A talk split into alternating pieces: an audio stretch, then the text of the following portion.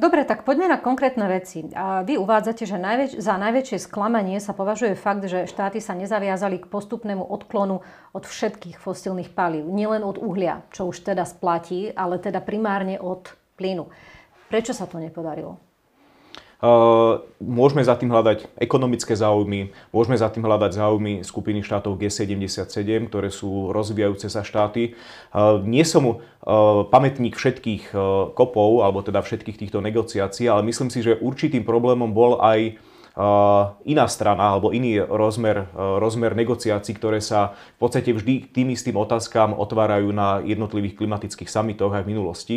Štáty, ktoré boli ambiciozne a požadovali väčší, väčšiu úsporu alebo nejaké realistickejšie opatrenia, opakovane slubovali realizáciu aj nejaké pomoci, finančnej pomoci. A myslím si, že tu sa ukázala taká hodina pravdy aj pre rozvíjajúce sa štáty, ktoré trvali na tom, aby sa skutočne tento prísľub v minulosti dávaný, ale nejako konkrétne nezrealizovaný, aj premietol do záverečnej pozície alebo do záverečného rozhodnutia, ktorý COP prijala. Čiže v tomto bola tá by som povedal, eh, ich negociačná taktika jednoznačne... Tam sa bavíme o tom, že očakávajú viacej peňazí od bohatých krajín, aby im pomohli vyrovnávať sa s tými následkami klímy? Áno, áno. Je Ale... to, tam, tam ale uspeli, pretože Áno, sa uspeli, uspeli, ale na druhej strane musím podotknúť, aby to nebolo, uh, nebolo nejako zle interpretované. Uh, dohodlo sa, ako to na takýchto uh, samitoch proste býva, nemôže to ísť do úplného nejakého detailu,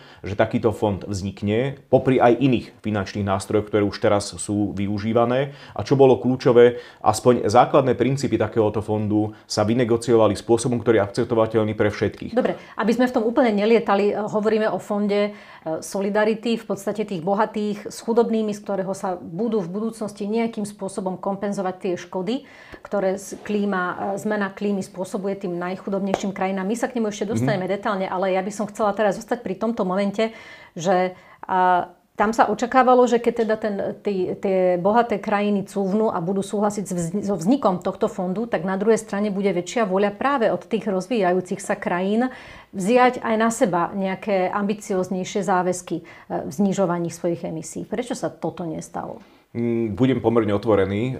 Nie som z ministerstva zahraničných vecí, nie som diplomat, ale myslím si, že to určitým spôsobom mm, Oča- mali sme iné očakávania od egyptského predsedníctva. Úlohou predsedníckej krajiny nie je reprezentovať záujmy určitej skupiny štátov, ale mali sme pocit, že pri e, vedení predsedníctva zo strany Egyptu a e, egyptského ministra zahraničných vecí bola táto téma skôr preferovaná pred ostatnými. Teda myslíme vznik tohto fondu mhm. Solidarity. Mm-hmm. A to vyvolalo určité sklamanie. Skutočne bol som sám svetkom toho, kedy aj delegácia Európskej únie zvažovala, či bude pokračovať v rokovaniach vôbec.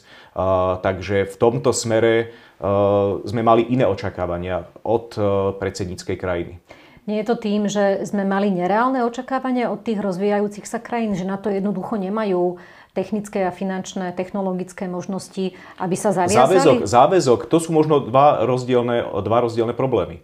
Fond Solidarity, nazvime ho, on sa takto ešte nevolá, ale proste tento Fond Solidarity klimatickej je adresovaný pre tie štáty, ktoré neprispievajú e, nejakým podstatným spôsobom k emisiám skleníkových plynov. Áno. Je adresovaný pre tie štáty, ktoré sú najchudobnejšie, rozvíjajúce sa stále, ale to nie je dôležité, ale sú najchudobnejšie a najviac ich postihuje Áno. klimatická zmena. Hoc ich, hoc ju nezapríčinili, len si povedzme taký príklad, obyvateľ Nigeru má 240 krát nižšiu e, e, uhlíkovú stopu, jeho životný štýl, ako obyvateľ Európy. Určite. Čiže a je to a, a napriek tomu, keď majú, e, sú vystavovaní proste dôsledkami zmeny klímy, niekde to boli povodne ako v Pakistane, 1500 ľudí zomrelo pár mesiacov dozadu, alebo obrovskému suchu, tak najviac sú postihovaní uh, takýmito, takýmito dôsledkami. Čiže tu je adresovaný ten fond, dostaneme sa ešte k nemu, myslím, ale záväzok znižovať emisie je pre tých najväčších znečisťovateľov. Krajiny ako napríklad Čína,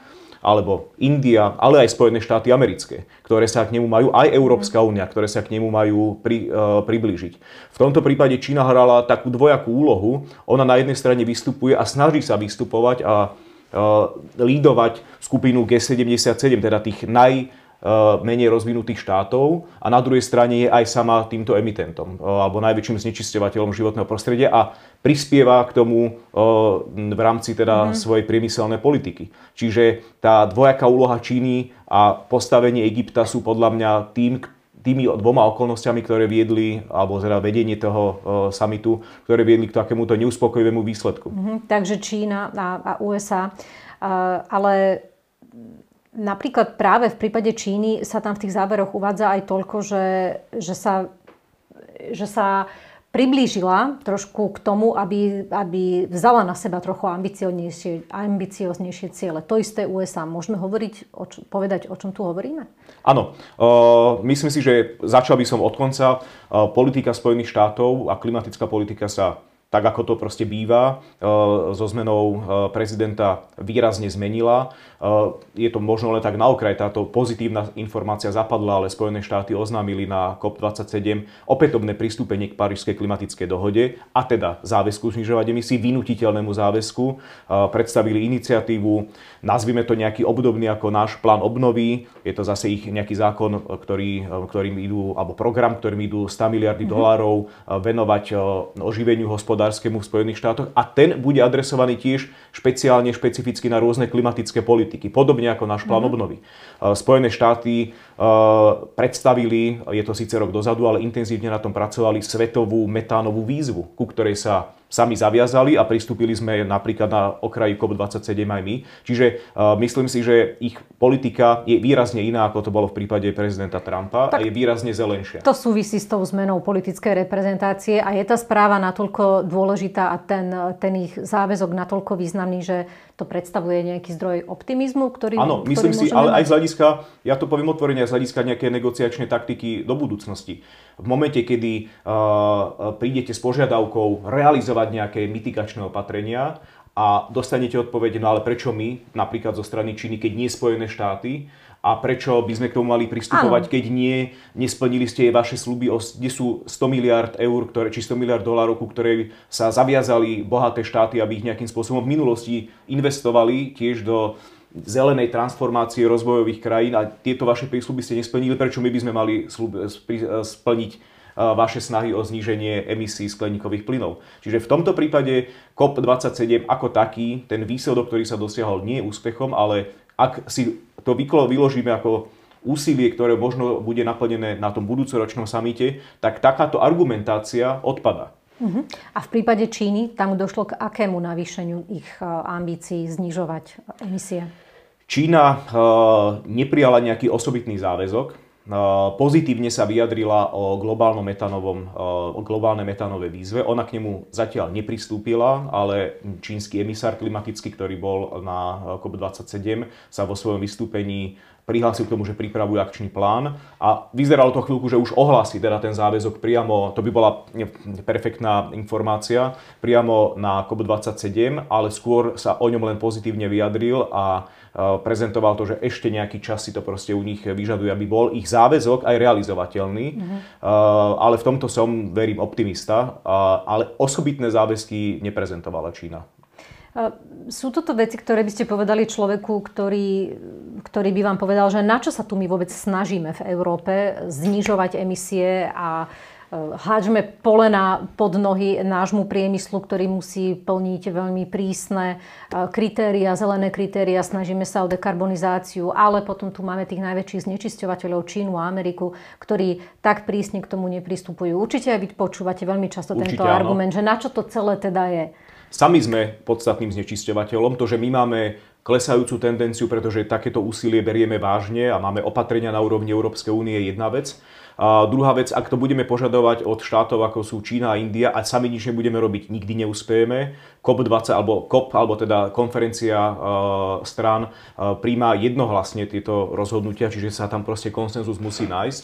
A vždy je dôležité Mm, keď e, štáty jasne deklarujú, že sú pripravené a ochotné ísť e, ďalej, ale majú možno nejakú, nejaké vysvetlenia, prečo práve nie teraz. Dobre, mm. to je druhá vec. Európska únia ale nezostáva pasívna, ne, ne, neočakáva alebo ne, nezostáva pasívna vo vzťahu k tým štátom, ktoré majú možno očakávania, že budú ekonomicky benefitovať z toho, že ich výroba bude lacnejšia, tým opatrením, ktorým si ideme my chrániť náš trh a ktorým budeme znevýhodňovať klimaticky škodlivú výrobu niekde v zahraničí, je uhlíkové clo. To je v podstate schválené a predpokladám, že obdobnému princípu sa možno pripoja aj Spojené štáty. A jednoducho štáty, ktoré e, sú exportne zamerané a ich výroba je e, z hľadiska emisí proste škodlivá, pretože majú ja neviem, spalujú uhlie alebo majú e, nejakú nedostatočnú technológiu, tak minimálne stratia výhodu na európskych trhoch. Čiže ano. to je tiež Pretože silný... budú, budú zaťažené, ich import do Európy bude Presne, zaťažený tak nebude, tým uhlíkovým nebude, clom, možno nebude, by to bolo nebude, nebude mať komparatívnu výhodu. Bude proste tá, ten rozdiel, ktorý je na to taký zložitý mechanizmus, o ktorých je ich výroba lacnejšia, pretože je neekologická,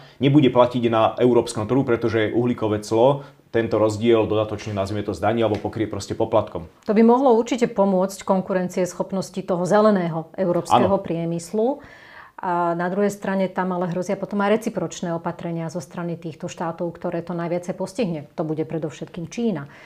Uh, verím, že to nevyvolá obchodnú vojnu, pretože je to zamerané špecificky na oblasť uh, emisí uhlíka, alebo teda skleníkových plynov. Uh, myslím si, že skôr to ich bude motivovať na to, aby aj nejakým spôsobom sa posunuli, mm. posunuli dopredu. No to je veľmi optimistická predstava. Ja neviem, či máte také informácie, že napríklad Čína nebude reagovať recipročne na toto európske uhlíkové clo. Poškodila by si, je to exportná krajina, poškodila by si. Do akej miery tam bola prítomná tá plynová lobby, ktorá zastavila e, tú ambíciu zaviazať sa aj k postupnému odklonu od všetkých fosílnych palív vrátane plynu? No, mňa nenavštívil nikto, samozrejme, ale e, vždy na každých takýchto samitoch, keď na summit príde 20 tisíc ľudí, vždy tam máte samozrejme záujem o rôzne lobistické skupiny. Nie sú, ne, buďme otvorení, prečo by to malo byť len plynová lobby, máte aj uholnú lobby, vlastný stá, stánok, alebo teda takú prezentáciu mala aj neviem to presne povedať, ale Svetová asociácia jadrovej energetiky. Mm. Je to v podstate, nechcem povedať, že legitímny záujem, ale je to predmetov, pre, musíme očakávať, ano. že takéto niečo sa tam v podstate o, udeje. Tak ale tá bitka bola najmä o plyn, nebola? Áno, bola, jednoznačne. Preto sa pýtam na phase out, phase out plynu a aj ropy. To sú v podstate tie dve opatrenia. My už máme určitým spôsobom zaregulované uhlie na celoeurópskej, teda celosvetovej úrovni a o čo sa hralo je o ropu a zemný plyn štáty, ako, ktoré z toho najviac profitujú, teda tie, ktoré sú v OPEKu, uh, jednoznačne proste tlačili na nejaký posun. Oni sa snažia vždy prezentovať, že my ale vieme iným spôsobom dosiahnuť možno tieto opatrenia, len to sa ukazuje aj vo svetle vedeckých eh, štúdí, že to je nesprávne uvažovanie. Čiže budúcoročný summit bude jednoznačne opäť o rope a o zemnom mm-hmm. plyne. Aké opatrenia ponúkajú? Nejaké záchyty? Obnoviteľ, áno, po viacej využívanie obnoviteľných zdrojov energie, solára, podobne, veternú mm. energiu, aj záchyty uhlíka v pôde a rôzne ekologické polnohospodárstvo. Ale, ale nemá to nejakú nie, vedeckú oporu. Akože určite to je výho, veľmi pozitívna informácia, ale nemá to takú efektívnosť, ako má zníženie ani nemusíme že hneď obmedziť proste uh, ťažbu alebo, alebo spotrebu, ale napríklad zabraniť tomu, aby si jednotlivé štáty, čo sa tiež ešte stále deje, podporovali ťažbu normálne dotáciami, uh, čiže alebo, alebo aby sa neotvárali nové zdroje, ktoré uh, by smerovali vlastne k využívaniu fosílnych palív. To sú tie konkrétne opatrenia. Nie plošný zákaz využívania zemného plynu alebo ropy. Len aby sme prestali dotovať tieto fosílne Áno, aby sme ešte nepodporovali, sme... nepodporovali opatrenia aj finančne, mm-hmm rôzne štáty to stále naďalej bohužiaľ robia, alebo neplánovali otváranie nových zdrojov fosílnych palív. Keď sa bavíme o tom, že máme ambíciu ustúpiť postupne od fosílnych palív, tak nemôžeme obísť Rusko ktoré má obrovské príjmy práve z predaja plynu a ropy. E, na to napríklad neustále poukazovala Ukrajina počas samitu. E, ona si zriadila aj taký vlastný pavilón, ktorý vyzeral ako protibombový kryt, čím chcela vyslať taký message voči rokujúcim stranám, že práve vďaka týmto príjmom e, z ropy a plynu Rusi financujú vojnu a bomby, ktoré tam zabíjajú ukrajinských civilistov neprešiel tento mesič? Prečo? No zjavne neprešiel, lebo sa nepodarilo dosiahnuť to, čo sme chceli. No, myslím si, že konkrétne konflikty alebo konkrétne štáty sa v záveroch, teda v tom formálnom výstupe z kopu iba neuvádzajú veľmi ako nejaké konkrétne situácie. Budem otvorený, konflikt na Ukrajine je pre nás mimoriadne bolestivý. Európska únia ho opakovane, samozrejme Ukrajina aj verbalizovala vo svojich vystúpeniach, poukazovala na ňo ale aj v neformálnych rokovaniach to nie je téma, ktorá by zaujímala štáty v Južnej Amerike alebo nik. Nie je to celosvetová téma. Skôr niekedy je vám naznačené, že a my keď sme mali problém, tak teraz to vás bolí, nás to vtedy bolo, nejako ste nás nepodporovali. Mm. Na druhej strane, keď som sa aj rozprával s pánom ministrom Stýrercom, ktorý viedol zase ukrajinskú delegáciu, ich snahou aj v tomto pavilóne bolo poukázať na to, aké aj devastačné účinky má vojna na životné prostredie a na klimu tiež, na, na celosvetovo aj na Ukrajine. To bola hlavná myšlienka tohto panelu. A čo mňa naplnilo optimizmom a skutočne som aj pána ministra podporil, je e, nielen tá negatívna stránka, ale aj víziu, ktorú, a veľmi silnú, konkrétnu víziu, ktorú Ukrajina má, napríklad v zelenej transformácii po vojne, po víťaznej vojne, ktorá bude uh, založená na obnoviteľných zdrojoch energie a je Jasné. to aj pre nás perfektný priestor na spoluprácu. Tak ale krajine. samotný konflikt a závislosť mm. na, uh, na fosílnych palivách sa nepremietol do záverov kopu. Určite. Tak tá krajina je jasné, že má jedinečnú príležitosť, bohužiaľ vyvierajúcu zo, zo smutných dôvodov, reformovať sa absolútne, sa postaviť na novo, postaviť na novo svoje hospodárstvo a založiť ho na zelených princípoch. To je nepochybné. A, ale dnes žijeme dobu, kedy ešte stále tá vojna na Ukrajine prebieha a aj z tohto dôvodu, aspoň z tých mediálnych informácií, ktoré som ja zachytila, sa vraj Rusko počas samitu držalo v úzadí je to tak? Cítili ste to aj vy? A do akej miery Rusi robili lobbying uh, proti tomu, aby sa pomaly uh, vyautovalo používanie fosílnych palív? Určite lobbying vykonávali to, aby Európska únia vykonávala na viacerých bilaterálnych rokoch, na mnohých bilaterálnych rokovaniach lobbying, aby zase si presadila svoje ciele. Uh, Rusko vystupovalo skutočne v úzadí, veľmi si dávali pozor na to, aby v prípade, totiž e, situácia, ktorá opakovane nastala v prípade, ak ruský predstaviteľ nielen na tej najvyššej úrovni, ale aj na rokovaní rôznych pracovných skupín e, sa snažil niečo naznačiť, e, čo sa týka vojny, teda že sa zneužíva ich ich, teda ich e, pozícia, teda ako ich pozíciou prezentovaná, ich zásah, alebo ako to nazývajú na Ukrajine, na vlastne e, aký, akýsi lobbying proti Rusku, tak vždy to vyvolalo e, reakciu väčšiny civilizovaných štátov v podobe odchodu z takéhoto rokovania alebo aj nejakých protestov, ktorých tam boli zo strany aktivistov.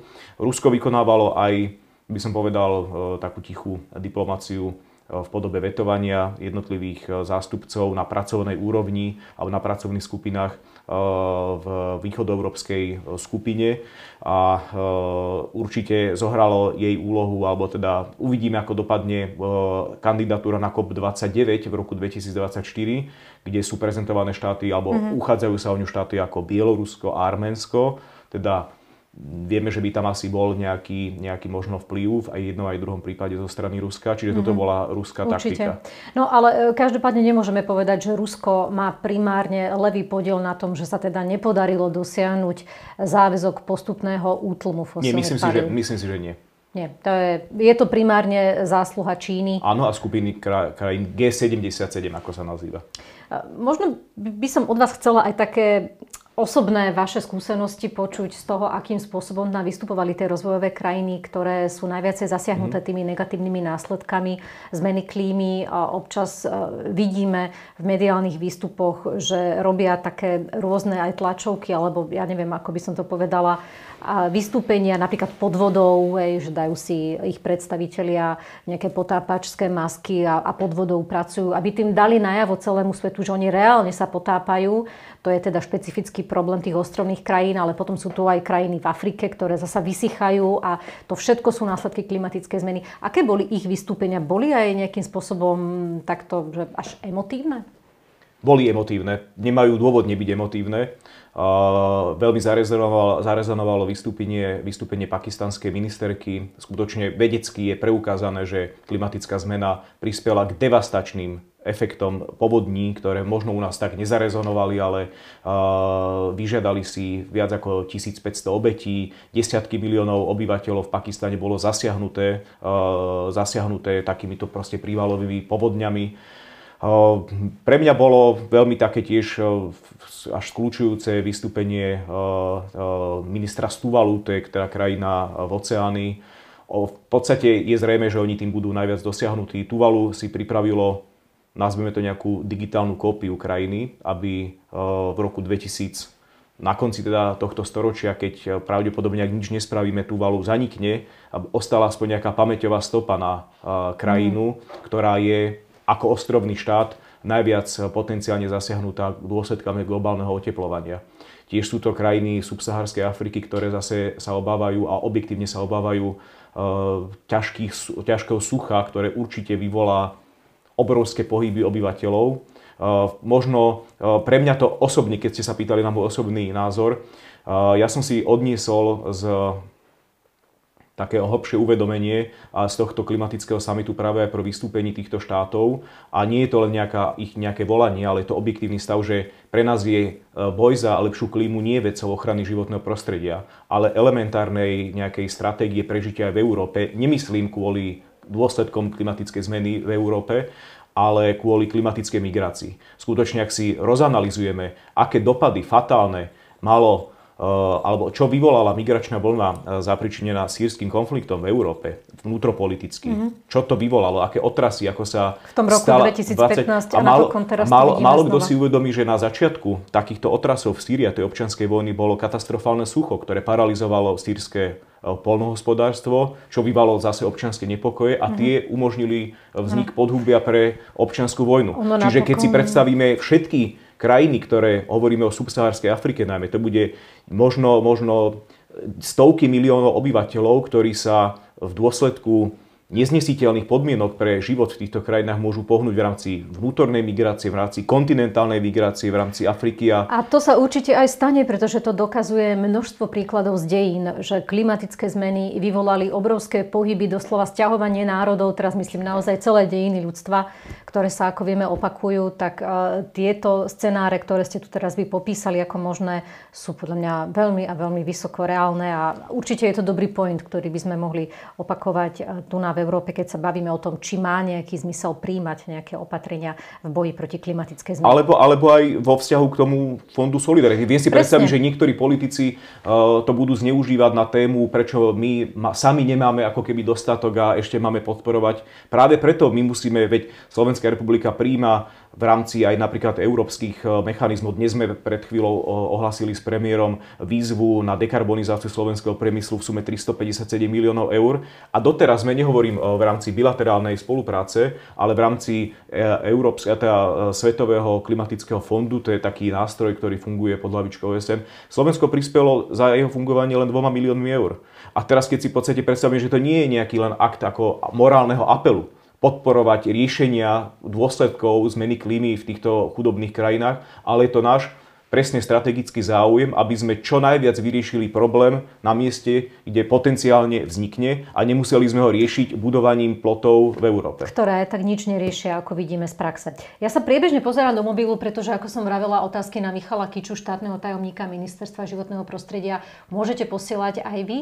A ak pošlete, ja veľmi rada sa pána Kiču spýtam. A vy už ste načrtli teraz tú tému toho nového fondu. Mm-hmm fondu Solidarity, môžeme mu tak pracovne hovoriť, inak myslím, no, sa to volá, že fond na kompenzáciu strát a škôd. Loss and Damages je tá pracovná skupina, áno, ktorá áno, ho rieši, áno. takže preto sa No tak povedzme tak. aspoň to, čo vieme, že, že sú už známe nejaké bližšie, aspoň kontúry, to znamená, že aký bude mať objem, mm. kto bude môcť z neho čerpať, za akých podmienok to, čo vieme o fonde povedať naisto a vyplýva to z záveru, že vznikne detaily, ale skutočne potom bolo dôležité dotiahnuť určité princípy, na ktorých sa zhodnúť.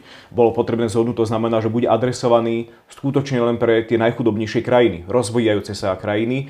Nezhodli, sa, nezhodli sme sa na definícii, ako by teda mala byť, lebo napríklad ak sme hovorili o tomto najväčšom, jednom z najväčších znečisťovateľov, Čína sa niekedy vidí aj ako rozvíjajúca sa krajina. Naopak, eh, aj Európska únia tlačila na to, aby bola definovaná ako platiteľ do tohto fondu. No a ja pokiaľ viem, tak Čína prislúbila, že dobrovoľne bude do neho prispievať. To znamená, že nemôže aj prispievať aj poberať. Takže ktorú mm. polohu si vybrala? Mm, všetky takéto detaily eh, budú doriešené v rámci, tak ako sa dohodlo na COP27, budú doriešené eh, v rámci pracovných skupín. Mm-hmm, takže Čiže, ešte nevieme ani to, to, že či sa to bude posudzovať, či ste oprávnený žiadateľ ano. podľa nejakého HDP na hlavu, alebo...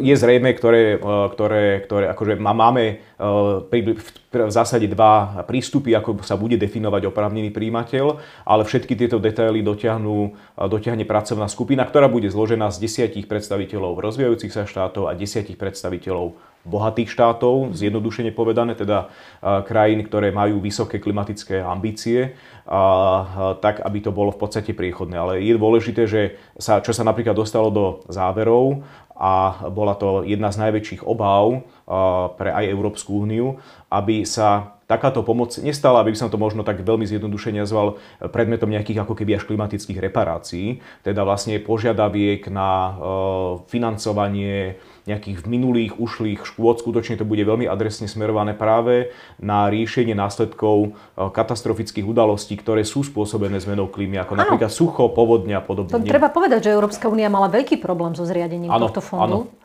E, to znamená, že výhrady boli práve voči tomuto, aby sa to ano. nepoužívalo nejako plošne. To znamená, že by sa z toho malo čerpať projektovo? Áno, malo by to byť zamerané. Ono to v podstate bude, uh, by som to nazval niečo ako Červený kríž, len to bude v podstate uh, systematickejšie uh, štrukturované. My sme preferovali, ako pozícia Európskej únie bola preferovaná v tom, že aby nemusel nevyhnutne vznikať nový fond, ale adresnejšie a efektívnejšie, Áno. ale podľa nášho výberu uh, zintenzívniť aj finančnom rozsahu pomoc pre štáty, ktoré to najviac potrebujú. Tiež je to argumentom, ktorý sme prezentovali, je, že vznik tohto fondu nebude okamžitý, bude to trvať minimálne ešte niekoľko rokov a nie je toto najefektívnejšie riešenie. A tiež nie sme si úplne istí, že či sa to na pôdoryse OSN nestane mm, predmetom mm-hmm. využitia zo strany niektorých krajín, ako na prezentovanie si svojich nejakých uh, uh, ambícií, tiež napríklad teda Číny. Pozerám sa do mobilu, pretože prišli sem nejaké otázky na vás.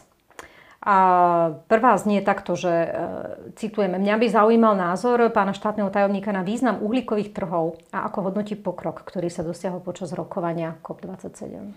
Uh, osobiť uhlíkové trhy majú veľkú budúcnosť. Je to príležitosť najmä pre rozvojové krajiny, ktoré uh, môžu mať prostredníctvom záchytov, teda uhlíka v pôde alebo nejakého uhlíkového polnohospodárstva, príležitosť zabezpečiť vlastne nazvime to ako zobchodovanie takejto ich výhody eh, vo vzťahu k krajinám, ktoré sú ochotné zaplatiť za takýto uhlíkový trh. Eh, som rád, že aj v rámci Európskej únie eh, sa tento, nazvime to, je dôležitá certifikácia, táto téma posúva dopredu. V krátkom čase Európska komisia predstaví nariadenie alebo smernicu, teraz si nie som istý, ktorá bude o mnoho podrobnejšie definovať možnosti certifikácia nakladania s takýmito uhlíkovými kreditmi. Čiže má to, má to veľkú budúcnosť budúcnosť a je to veľká príležitosť práve pre rozvíjajúce sa krajiny. A je to príležitosť aj v tom, že e, nazvime to takú tú nadstavbu alebo to, tie zvýšené náklady, ktoré súvisia s ekologickým polnohospodárstvom, ktoré nie je také intenzívne, ako keď e, využívate uh, kraj, tú pôdu do úplne poslednej, poslednej molekuly pomaly, tak tie môžu byť kompenzované práve prostredníctvom týchto uhlíkových Dobre. kreditov. Ďalšia otázka je pomerne technická. Má Slovenská republika záujem zúčastniť sa Cooperative Approaches, e, to bolo v úvodzovkách s nejakými rozvojovými krajinami v rámci článku 6?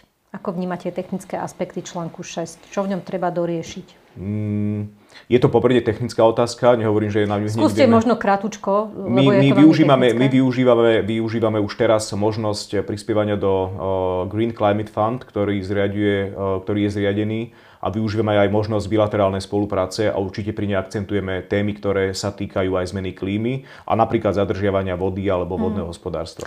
A ďalšia otázka, ktorá sem prišla, už teda keď máme takéto kolečko otázok, tak ju položím, ale v podstate súvisí s tým, o čom sme už hmm. hovorili. Je to taká tá skeptická otázka, čo je úplne ale na mieste že takéto klimatické samity už prebiehajú dlhé roky a aj tak stále veci tvrdia, že ľudstvo aj tak týmto tempom zanikne. Vy sám ste povedali, že ten point of no return mm. príde možno v roku 25, 26. 26, áno. A, a, a dovtedy zrejme sa nám nepodarí už zvrátiť ten proces, a, ktorý začal Lepšuje sa teda niečo? Pýta sa náš divák. No ja by som povedal, že, že, že ste na to už aj odpovedali, mm. že minimálne máme teda nejaké pozitívne výsledky v tom, že Amerika a Čína, teda najmä Amerika, ale vlastne aj Čína čiastočne sa zaviazali, že niečo začnú robiť. Tým, že na takýchto už dávno nie sú proste samity COP, alebo teda klimatický summit OSN, už len predmetom určitých, nazvime to deklarácií alebo nejakých záväzkov, ktoré nemusia byť hneď vynutiteľné, ale reálne sa proste uh, uh, príjmajú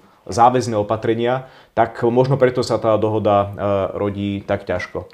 Ja by som, je to možno len také môj osobný pocit, ale ľudstvo má vždy takú tendenciu až v tej najposlednejšej možnej chvíli, ale pristúpi proste k eh, tomu správnemu mhm. opatreniu, možno keď si skutočne eh, odprezentuje alebo uvedomí si, že všetky tá nečinnosť alebo všetky iné opatrenia proste nebudú viesť k tomu výsledku. Bohužiaľ, bude to drahé ano. a bude to o mnoho nákladnejšie, ako keby, že k tomu pristúpime prezieravo, ja ale lepšie riešenie proste teraz nemáme. Presne, nemáme nič lepšie. Ale napokon tento prístup, že začnem niečo robiť až vtedy, keď už je naozaj, nie že o 5 minút 12, ale častokrát 5 minút po 12, je vlastný aj väčšine ľudí. Áno, v ich môžeme, osobnom môžeme živote. To, môžeme to nazvať ako nejaká klimatická prokrastinácia. Je to tak. Ale, ale je dôležité mať vždy na zreteli, že akúkoľvek tieto opatrenia robíme nie pre, nie pre svet, ale robíme to aj pre seba. Čiže keď sme ho spomenuli, najmä čo mňa teda mám také obavy, je teda práve tá klimatická migrácia, ktorá môže mať aj katastrofálne následky aj v Európe. Takže v tomto nie je na mieste taká tá naša obava, že prečo my by sme niečo mali robiť, a keď ostatní nerobia. Určite. Ja si myslím, že určite by sme mali ešte sa dotknúť aj návrhu nového slovenského klimatického mm-hmm. zákona. Vy ste ho predstavili alebo prezentovali práve na tom samite v Egypte. Mali ste tam aj nejaké bilaterálne rokovania na túto tému s vašimi zahraničnými partnermi, ale na Slovensku o tom ešte veľa detajlov nevieme nemáme priestor, aby sme tu teraz pomenovávali celú legislatívu. Mm. Aj tak zrejme ešte mi neviete povedať úplne presne, ako to teda bude vyzerať a v akej podobe sa to schváli. Ale ak by ste mali len povedať, že čo považujete možno za jeho najsilnejšiu stránku, čo naozaj bude to podstatné, čo podľa vás môže reálne niečo v praxi zmeniť, keď sa budeme usilovať neskôr a konkrétne na Slovensku o nejaké, nejakú lepšiu politiku v oblasti ochrany klímy. Klimatický zákon, ako sa zjednodušene nazýva, je to zákon o zmene klímy a nízkohľukovej transformácii Slovenska, je pre nás kľúčový nástroj. Ja by som len možno takú technickú informáciu. Jeho návrh máme zverejnený na stránke Ministerstva životného prostredia od marca. Aspoň teda takú pracovnú verziu návrhu. verzia. Samozrejme, prídeme s ním do konca tohto roku, do medzirezortného pripomienkového konania, oni vo finálnych štádiách. A tak čo bolo, niečo. Čo bolo pre nás Prvý je samozrejme záväzok, legislatívny záväzok dosiahnuť klimatickú neutralitu do roku 2050. Kľúčové je, že zákon bude stanovovať aj sektorové ciele, ktoré sa týkajú oblastí, kde máme potenciál, ak nebudeme nič robiť v vzrastajúcich emisí. A z akých dát budete vychádzať? To je presne ešte... to, čomu, k čomu som chcel prísť.